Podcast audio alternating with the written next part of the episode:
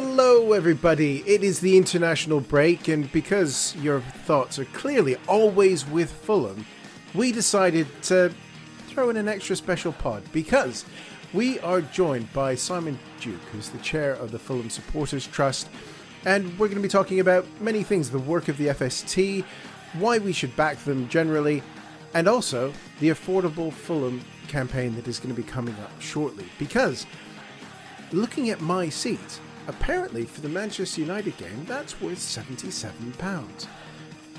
I don't think I'd be able to afford that if I didn't have a season ticket, but that's what we're going to discuss. So you don't just have to listen to me. We're joined by the boss man himself, Danny Smith, and of course, Simon Duke. So, gentlemen, welcome. Thank you for spending your afternoon with us here on the show. How are you doing, Simon? Yeah, I'm good, thanks, Matt. You? Oh, not too bad. Danny, you well? Hello, mate. Yeah, no, I'm all good, thanks. Thanks to Simon as well for, for joining us. Pleasure to have you on the show, and thank you for contacting uh, me and, and Fulham Focus and asking for our support with this because it's a it's a very relevant and important topic, and you know you fully have our backing. Let's start at the beginning. Let's let's introduce you a bit, Simon. Why Fulham? What's what's your excuse for your affliction? Why Fulham? Fulham runs in my family. My family hail from Putney, um, and I first went to Fulham in 1962 with my late grandfather. Um, and in my family, you're either black and white or you're blue. And I'm pleased to say I landed on the black and white side of the family. So my father, my grandfather were Fulham supporters. My daughters are both Fulham supporters of sorts, although one sadly is married to a Chelsea supporter and one sadly married to a Manchester United Ooh. supporter. But we get around that. They're, they're, they're good guys, and we have some good chats about football. So it, it's really a, it's really a family thing, and I I think that is common to Fulham. A lot of Fulham supporters are generational. It's father to son to grandson, and we don't want to lose that. I think that's that's important. You know, my my daughter has followed my affliction and coming along as well. To be fair, I think that's mainly Tom Cairney. So uh, we'll, we'll, see how long that lasts. But I, I, guess to follow that up, really, we had we had Tom Greatrex on when we were doing our uh, tribute to, to Chairman Moe a little while ago. So we sort of heard about how the Back to the Cottage became the Fulham Supporters Trust. And I guess the, the extension to that is how did your dealings with the, the trust come in, and how did you get you know the hospital pass to be in the hot seat? The hospital pass to be in the hot seat is probably the easiest bit to answer. Tom asked me if I wouldn't mind taking over from him. I don't think he told me quite what was in store, but maybe he didn't know what was going to come in my first year. He's a, um, he's a politician. Always be always be worried about it. Yeah, well, there we go. But no, it, um, it, it's a pleasure to, to try and lead the trust uh, effectively, which I, I, hope I'm doing. It's not been an easy start. Um, how did I get involved? Well, I, I knew one or two people on the trust board. I retired just over four years ago and was looking for things that would fill my time, would allow me to give something back that I didn't really want paying for. And, and this was one opportunity that, that came up. So here I am. I joined the board just over three years ago. Um, I was secretary for a couple of years and now I've taken the chair. So I guess the the obvious question to ask, really, for, for the people that aren't overly aware of what the trust does, what do you do with your interactions in the club? What is the the sort of role of the the FST day to day? Okay, the, the role of the FST is, uh, in in my language, I view it as being the, the bridge between the fan base and the club. We have access to the club at very senior levels on a monthly basis under the terms of a memorandum of understanding, which sets out the rights and responsibilities of both parties. Um, and we are free to discuss anything with the club other than playing matters. Um, quite rightly, they don't expect us to go in there and tell them who to sign, who to sell, who should be manager. So playing matters are generally off limits. But other than that, we have access to the rest of the club, as it were, from the chief executive downwards. Our monthly meetings, um, for those of your listeners who are trust members, will know we come out once a month with an email that says anything you'd like to discuss, and we get replies. Some of the things are unique to one individual, so we would just take those away and deal with those with the club on a one-to-one basis. But where there's common themes, or themes we think will be of interest to our members more generally, we will take those to the club. We will discuss them. The club will have the right people there. So if it's ground, they will have somebody to deal with the ground. If it's ticketing, somebody to deal with ticketing. And we try and find solutions to problems. Not always easy, but we do our best. The, one of the things that does spring to mind was the discussions at the AGM last year around access in the, the hammy end and, yeah. and the discussions with the security on that. Yeah. That did have positive outcome with the additional steps, which has made things a little bit better. It's still still ways to go, I think, when I'm trying to get my beer at halftime. But it's um it's those sorts of things that you can help push forward to, to yeah, help see the club the other side. The grounds, unfortunately, we're very fortunate to have the ground we've got. For me, it is a proper old football ground um, much better than some of these modern purpose-built stadiums that, that can, to certain extent, be soulless. Craven Cottage has great character. It has a great location. It has a great history. But with that, unfortunately, comes um, great historical buildings, and they are not easy to deal with. The new Riverside Stand, which no doubt we'll talk about a bit later, is, is a fantastic asset to have. But people go there because of, of what Fulham is it's by the park. But people will say that the walk to Craven Cottage is amongst the best walks, if not the best walk in football. Off the tube at Putney Bridge through Bishop's Park, it's it's fantastic. But the infrastructure of the ground is such that it's very difficult to do things with. I mean, one of the biggest complaints is is the toilets. And oh, it would be that easy to bulldoze them and start again, but it is just not that simple. And we, we have to accept that you know, whatever we might want, short of having a brand new ground built somewhere, we're always going to have to put up with some of the antiquities of the ground. When these items are raised, what what are those conversations like? Because as you know, as an FST supporter, we we see the minutes, and one always tries to read between the lines a little bit, a bit of, of minutes. But yeah, you know, uh, what, what what are those meetings like? Because I, I assume you sort of bring a the the set agenda. You, you you work your way through the agenda. You minute it, and you you, yeah, you come out with some actions. We set we set the agenda. I mean, the, the way it works is we we have a, an obligation under memorandum of understanding to get the uh, the agenda to the club.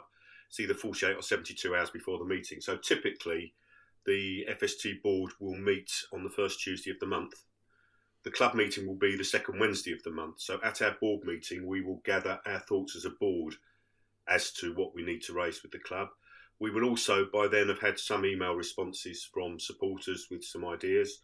We will select four people to attend the club meeting. I try to go to every one just for some continuity, but other than that, we, we try and rotate who's going to be there.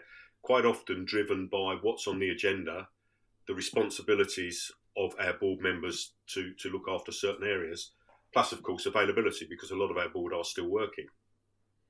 We will then draw up the agenda and get it to the club. That gives the club time to make sure they have the right people at the meeting and they know what we're going to discuss because I've been at meetings where things have got raised and the club say, oh, okay, we'll have to take that away and come back to you. Well, that then you either have to rely on email correspondence outside the meeting or you're waiting another month for a response. So we try not to have any secrets in the questions we're going to ask, just so the club can come prepared with the right people and hopefully some answers. How are the meetings? Every so often there's something that we, we can't agree on, um, but generally speaking, they're professional and cordial.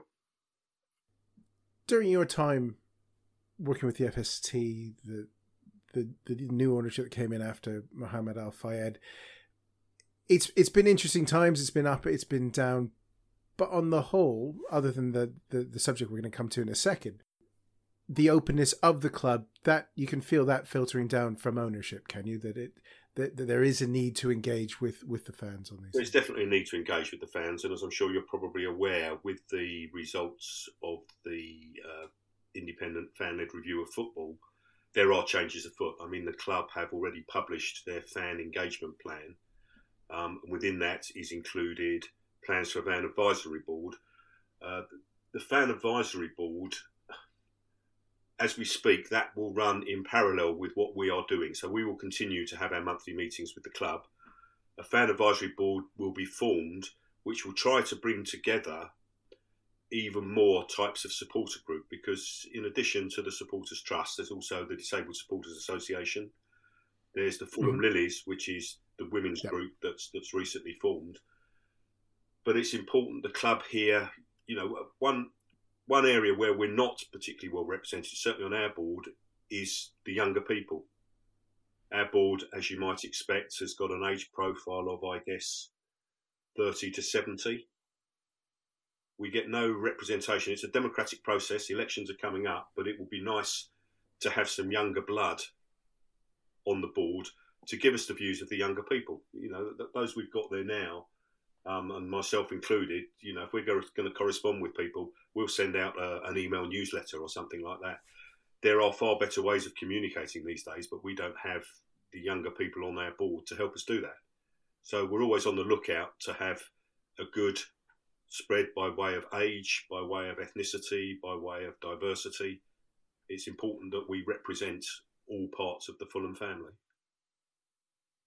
And I think that's a good shout out to get to any of our listeners who are who are wanting to get more involved in I use yeah, I'm doing air quotes here, dear listener, the, the, workings of the club or the workings with the club, and I think that's that's an important thing as as a member of yeah, and I, and I, think myself. talking talking around, I think you will find that our dialogue with the club is a lot better than a number of other clubs have. And, and I'm, I'm, talking here not only about the Premier League, but the Championship, Leagues One and Two.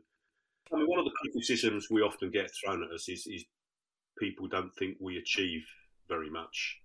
That might be true, but rest assured we do press the club very hard on a number of issues. And, and you mentioned the slight improvements at the Hammersmith end, which we've heard have made a difference. Um, you know things could always be better, but it's a good place to start.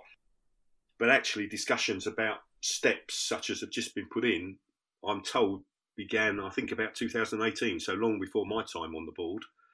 So sometimes these things take a while. So one of the the big things that we've happily joined in with as well is the affordable Fulham campaign that is going to be kicking off yeah well, it has has kicked off with with ourselves and and the the other the other fan podcasts. Yeah. You mentioned Fulham Lilies are involved, Fulhamish, yeah. um, the, the, guys in the states and and elsewhere, which is which is great to see that unanimous backing. But let's let's frame it. What is the issue that has been raised around ticket prices that has kicked all this off? Let's go back. Up. Affordable Fulham actually started earlier this year when season ticket prices were published, and Season ticket prices this season went up, and I'm going to talk ballpark here 18%. Now, we had been engaging with the club probably from about this time last year to, to counsel against dramatic ticket price rises. To be fair to the club, if you go back to the early 2000s when we moved back to the cottage, their, their pricing has not been unreasonable. Um, and up until three, four years ago, you couldn't really complain at the way season tickets were being priced. We, we, can always moan it's gone up this year, but in the scheme of things, it wasn't unreasonable. But we've recently seen more considerable increases in price, and, and what concerns us is we've noticed over the last few seasons that when season ticket renewal prices come out, the club set two prices. There's a price to renew your season ticket, and there's a higher price if you want to become a season ticket holder for the first time. Now, if you become a season ticket holder for the first time this season, then you're going to be paying considerably more than somebody who's renewing. Historically, over the last few years, the price for a new season ticket in the current season becomes the opening renewal price for people renewing the following season. Now, if that were to happen for the 24 25 season, we will have seen increases of something like 66% over three years and by any stretch of the imagination, we don't think that is reasonable. Now, Fulham being Fulham, they are attractive to watch, certainly when they're in the Premier League. And we have always said we have no doubts that they will continue to sell season tickets and matchday tickets. And I should add matchday tickets now as they're releasing the pricing because Fulham only release matchday ticket pricing on a game by game basis. They price the demand.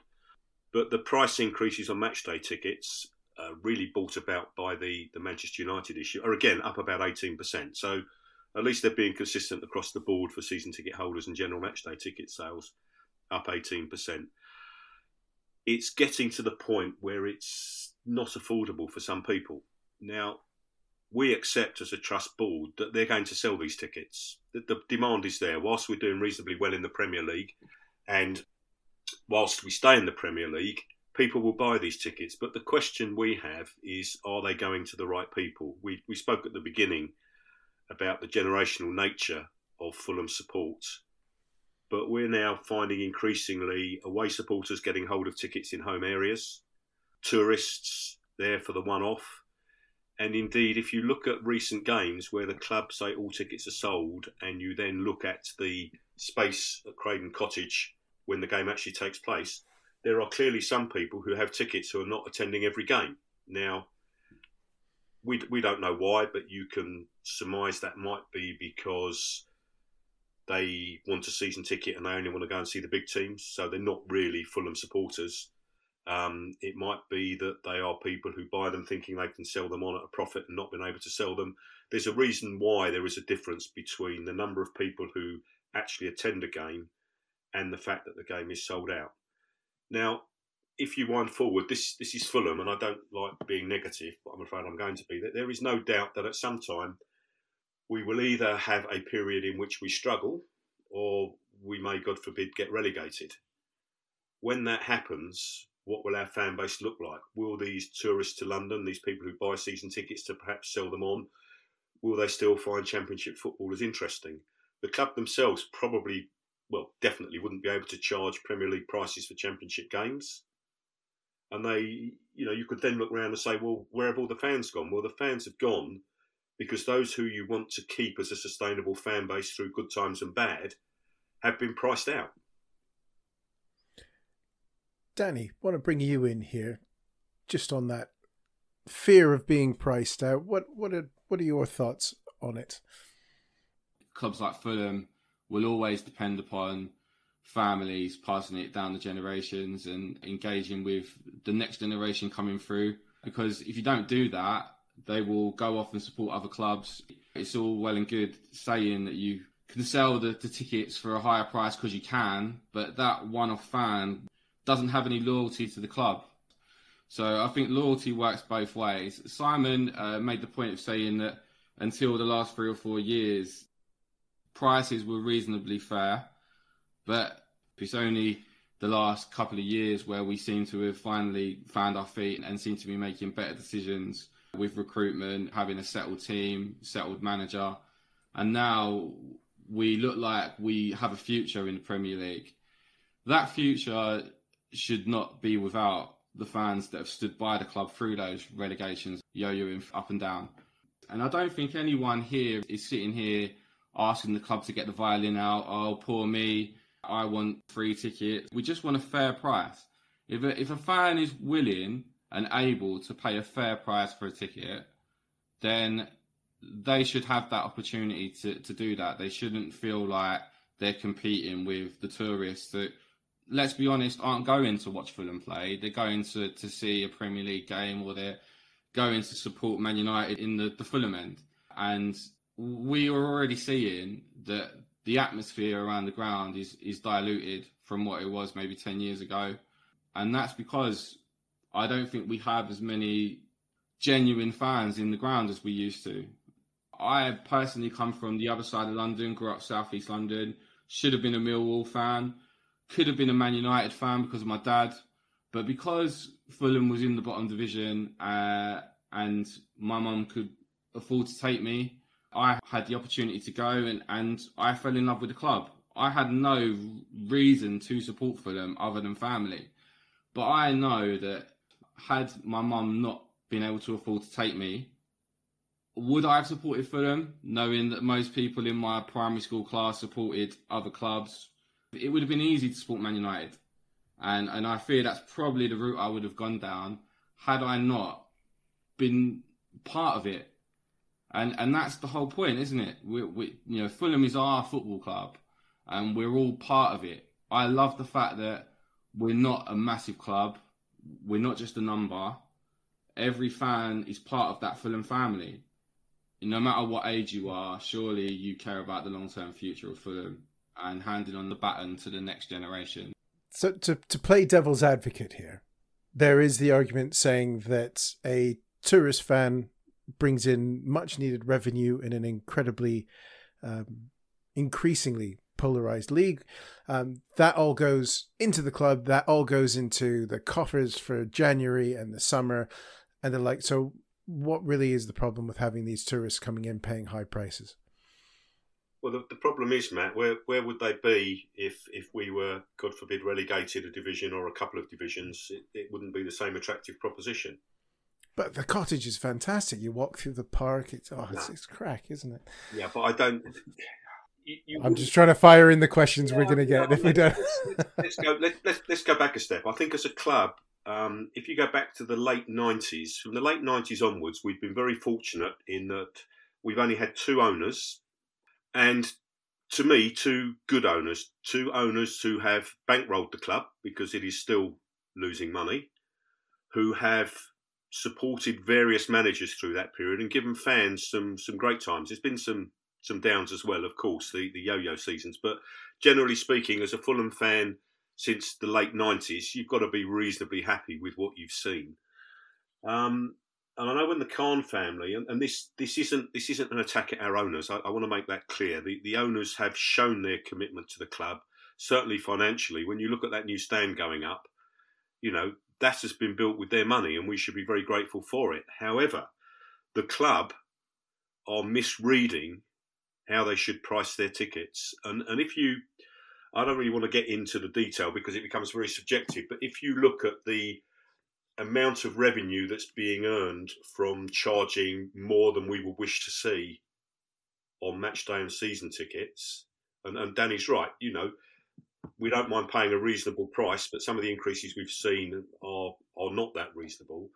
But if you look at the increased revenue, it almost pales into insignificance when you look at the the money coming in from things like sponsorship, from TV money. You know, it's it's not it's not a particularly big number, but it is a big number when you've got a club that's running in a financial deficit. And this is the issue. We've got a club that wants to be financially sustainable. And if you want to be financially sustainable, you look at everything. You start by counting the paper clips and you go from there. We're, we're also not really a selling club. Um, before we came on air, we were talking about Brighton as, as, a, as an example of a, a well run club. And they are. And they have this ability to find players. They, they have a tremendous scouting network. They find these players, they turn them over very quickly, and they get big money for them. But you know, Fulham aren't really a selling club. We we only sell when when we feel we need to, and that's normally when players perhaps aren't performing at the level they were before, or they they don't particularly want to be there anymore. So we're not being forced into selling. And of course, you could say, well, all right, if you want cheaper tickets, we'll have to sell more players. But I don't think it's as simple as that. Is is the Brentford comparison one that's worthwhile. Sim- sim- similar size club, one that has made a point of not hiking the ticket prices up too much. Is, is that something that we could draw a line with? Not that we want to give them too I much don't, praise. I don't really want to go down the road of being compared to, to Brentford. from from a purely business perspective. Who are listening, you know, this this is Fulham we're talking about. Mm. No, I think it, it is a difficult one. I, I can understand you know, at a personal level, both sides of the equation. You've got a business that's running at a loss that needs to drive in as much income, but you've then got, you know, football is football is different. You you need the bit of loyalty from your fan base, and, and when the Khans bought the club back in 2013, 14, whenever it was, you know, they they they said, and they're right, you know, they are they are custodians. Mohammed Al Fayed was custodians of the club for the fans of the future. Now, if you want the fans of the future, you're only going to build a sustainable fan base with reasonable ticket pricing. You're not going to build a sustainable fan base by getting every last penny by selling tickets to people who on another day might not be interested in coming to Fulham. That is different to being a custodian for the club. So if that's what the club feel they need to do, then then let them tell us for these reasons we've got to price like this but not then claim that we are looking after the club for the fans of the future. And I, I do honestly believe that they want to look after the club for the fans of the future. The, the commitment to the ground, the playing staff, and everything is is quite significant. And you know, I think we should be grateful when you see some of the problems other clubs have. Take Everton in the Premier League as an example. You know, I think we're very fortunate that that we have owners who have supported the club financially, but generally speaking, allowed the club then to get on with running itself. Like we said, this campaign is not an attack on the owners. It's to make them realise that they need the fans. Yeah. You know, as much as we need an owner that's going to bankroll the club, the club mean nothing without the fans. If they want to be a sustainable club, ticket pricing is such a a small percentage of the income the club makes, particularly being an established Premier League club, which is what they want to become. It's all well and good saying that the club wrote off a lot of the losses. You spend 100 million on players and most of them saw out their contracts at the club and left for nothing. Then there's got to be accountability in that as well. You know, it, there's got to be a balance. I think with inflation and with progress and success, of course, prices will go up. You're going to charge more in the Premier League than you were in the Championship, but you can't alienate your fan base just because the club loses money. If you are losing money, you've got to look at why you're losing money, and it's certainly not because of the fans. You're, right, Danny. Although I, I would say the you know we're not here to discuss playing matters. That's something the trust do not discuss with the club under a memorandum of understanding. Is we, we don't go in and say who should be picked and who should be bought and who should be sold. That's that's off limits. But if you go back to losses, the the the ownership family have been very good at capitalising losses, introducing more funds. So they've they've taken the pain of, shall we say, transfers that didn't quite work out how we would have liked them to. So I don't think it's directly because of that prices are going up. I think it's more that that they can charge that and get away with it because you know the trust are under no illusions. These tickets will sell. We we knew when the season ticket prices were published and there was outcry about 18% increases on the back of the season we had last year. People would fight tooth and nail to make sure they could afford to pay the prices being asked for this season. And if you speak to the club, they will tell you that the attrition rate on season ticket renewals was no different to any other year.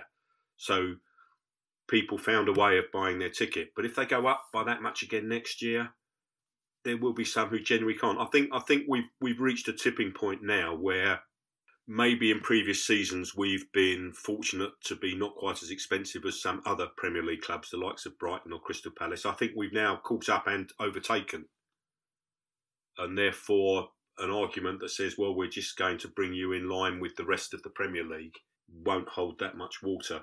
What's interesting is the reaction we've had. I mean, one other thing the trust do. You asked what the trust do, Matt. One one other thing we do is we represent the Fulham fan base on the national councils for the Football Supporters Association, which is the umbrella organisation for all trusts such as ours.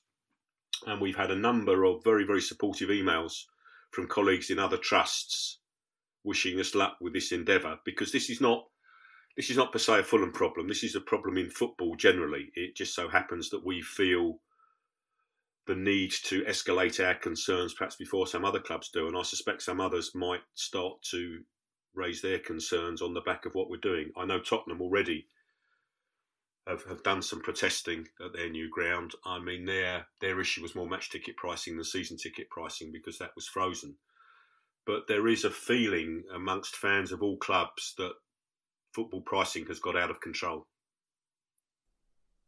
And I think that's a good way to segue into what the plan is for the Manchester United game. And it is sold out. The, the club announced um, a little while ago.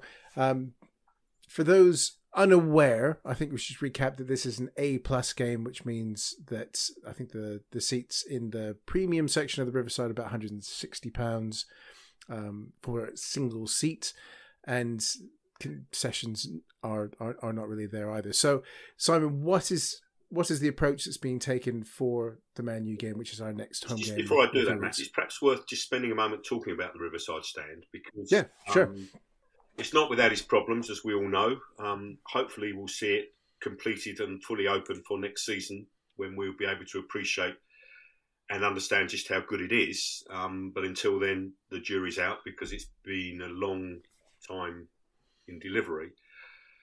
But in some respects, when we were talking as a trust board about pricing earlier in the year, we, we tended to put the Riverside stand to one side because it is a trophy asset. It, it it can attract premium pricing, but our our gripe, if you like, with the club is fine. If, if people pay that to go in the Riverside, that's fine. But you've got to make football affordable in other parts of the ground.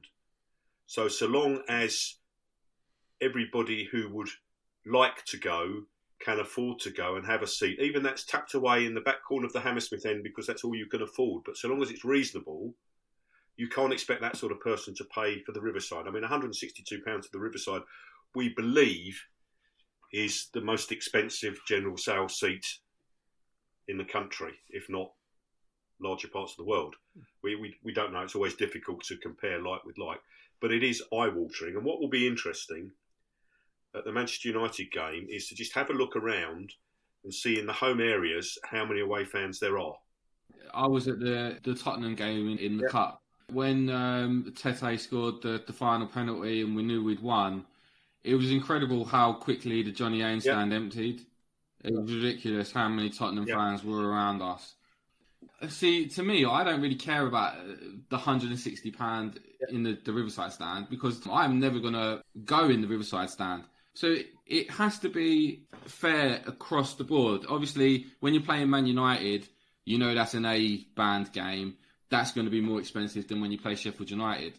We know that's going to happen. We know that the Riverside stand is going to be more expensive than it is in the Hammy end. But every single seat against every single opponent, accordingly, yep. should be fair. And that is the key. We're not saying that the Sheffield United game should be priced the same as the Man United game. And I don't think a genuine fan is going to pick and choose, well, I see Man United play. They're going to go when they can. I mean, you know, I work weekends a lot of the time. So in the past, it's been really difficult for me to go to every single game religiously. So when I can't go, my mum and take my kids for me, so they never miss out. Yeah. But if I didn't have, you know, family support, there would be no financial benefit to me having a season ticket because if, without me, my kids can't go. I would have been in a position where I probably would have been a member and I would have gone as and when I could. But seeing these prices for individual match days, I wouldn't have been able to buy family tickets for one day. It's not as straightforward as saying, well, you want to go to the Man United games, but you don't want to go to the Sheffield United games. Fans will go as and when they can because they want to go and see Fulham. But if the prices aren't fair across the board, then they'll never be able to go. Yeah, that's all about a sustainable fan base. It's about having the right people occupying those seats. But to, to go back to the United game, there will be, um, and don't get me wrong, I have every sympathy with the club in the difficulties of trying to track where tickets end up. You know, it's um, and particularly it's, it's not not a problem unique to us. I, I, think everybody everybody knows that. But what what will be interesting is to see how many United supporters there are in home areas, because what that means, I think I'm right that the United tickets home areas sold out when they were under membership sale only. I might be wrong, but I'm pretty certain that's the case. So that means that every ticket that was sold, be it a season ticket or a matchday ticket, was bought by a Fulham fan. The number of United supporters who then get hold of them will tell you how many Fulham fans then, for whatever reason, can't go. They presumably sold them on at a profit. Um, there will be some in there. I mean, there, there are no doubt United fans who buy membership at London clubs so they can get a ticket. So they'll view the cost of buying membership at Fulham, at Chelsea, at Tottenham, at Arsenal worth it to then get a match day ticket, which means they can see their team in London and not have to pay the cost of travelling to Old Trafford and what have you. There, there's, there's, there must be some of that goes on. And of course, it's it's a postcode lottery. If you've got a United fan living in London with a London postcode, you're never going to wheedle them out as a United fan. I know the club tried to by looking at previous booking histories and what have you, but there is no doubt there are home tickets that, for whatever reason, find their way into the hands of away fans. And we could do a whole other podcast on away fans in home areas. So let, let's let's get on to what's going to happen on the fourth of November, isn't it? Yes. So fourth of November, yeah, fourth of November. And let me make it clear this is, we want this to be peaceful, respectful. It's just a way of increasing the level of disappointment awareness around ticket pricing. So we're going to assemble in, in Bishop's Park. There are tea rooms, which most people will know by the skate park. We're going to assemble there from 11 o'clock onwards, and about 11:30 we're going to take a slow walk down Stevenage Road, which by that time will be closed to traffic because it's match day. And somewhere near the ground, we will stop with some banners for a photo opportunity, with the hope that with the, the goodwill of our friends in the social media and the national media, that we can get some exposure for the level of concern we have at ticket pricing. We will then disperse, and we are arranging to have printed several thousand yellow cards, which will be distributed at the turnstiles. Um, and these are for people to hold up in the 18th minute, just as a further sign of, of our disappointment, and at a time when the game is televised. So hopefully, it will get some exposure. There's two things I would say. We've changed the timing of the yellow cards out of respect for the Remembrance Day actions that will be taken before the kickoff. We were originally going to do it before kickoff, but that's not appropriate. But we also didn't feel we should defer it. So, out of respect of the Remembrance Day commemoration, we've moved it to the 18th minute.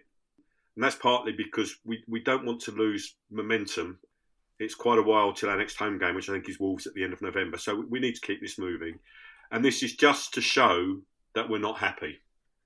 Hopefully, you're, you're going to ask me what do you expect to get from it. Well, hopefully, we can engage in dialogue with the club around the question of ticket pricing.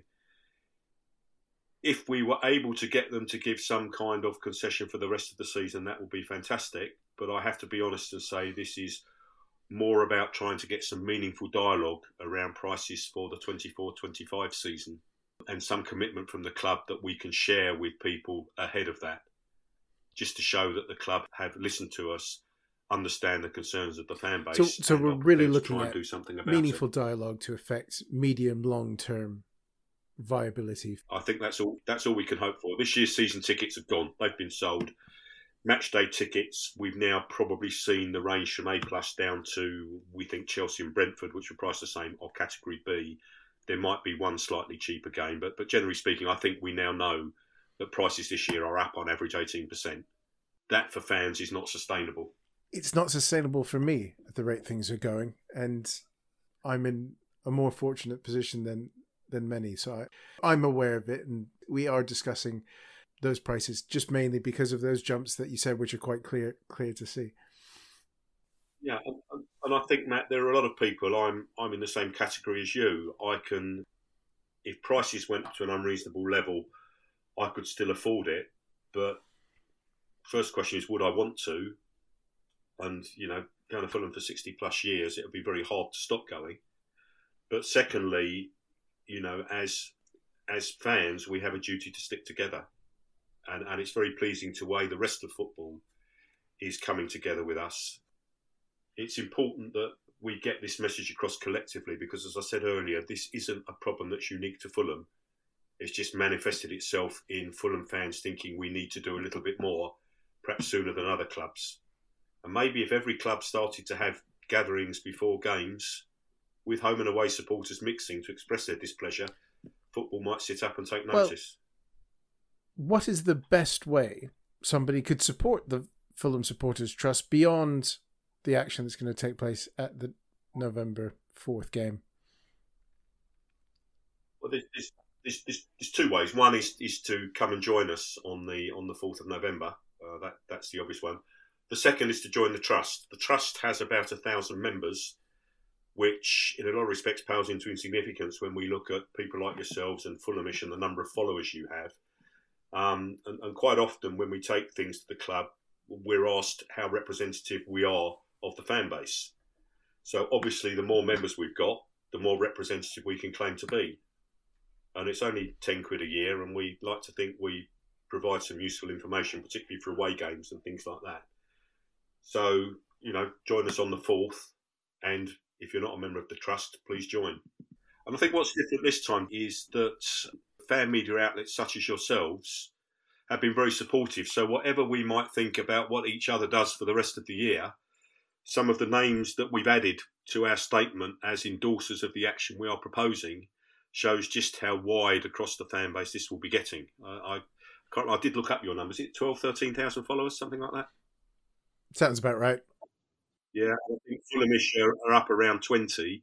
Now, all right, a lot of those will be common to each other, but you know, that's a lot more than just our thousand members. So this is reaching an awful lot of people, and we continue to hope that we can use your good services to push out the message, what we're doing, and, and come and join us and see where it takes us. So, Simon, if someone wants to learn more about the trust, where can they go? We have a website, and you're going to ask me the address, aren't you? So just let me. I, I, I did I did look it up just to because I had to remind myself. Yeah, FulhamSupportersTrust.com. There you go. That's it. There's our website, and also the the yellow cards we're having produced for holding up at the Manchester United game will have details on them as to how to join the trust, either through a link or a QR code. Um, are you looking for volunteers for um, distributing yellow cards on match we day? We certainly are looking for volunteers to distribute cards on match day, which will be outside the turnstiles. Um, if you've got anybody who's interested, Danny, if you could let me have their name and contact details, we will be uh, we will be appointing somebody to oversee the distribution part of the day. If any of you are happy to help out and get involved, feel free to, to contact Fulham Focus, uh, Fulham Focus FF at gmail.com or message us on the socials uh, and we'll happily pass that on to the Fulham Supporters Trust for you. So, yeah, if you can help, please, the more the merrier. I think that's a great place to wrap it up. Simon, thank you so much for joining us. It's pleasure. Anytime. Pleasure to meet you at last as well. Yeah. yeah. Danny, yeah, I, I, see you far too often anyway, so there, there we go. yeah. Next time we're going to be reviewing the Spurs match, and like I said, I have a good feeling about this. That isn't always a good indicator of how things how things are going to turn out, but you never know. And we'll be looking forward to the Brighton game as well. So, thank you so much for listening. Do take care of yourselves, and as always, come on, you whites. Fulham.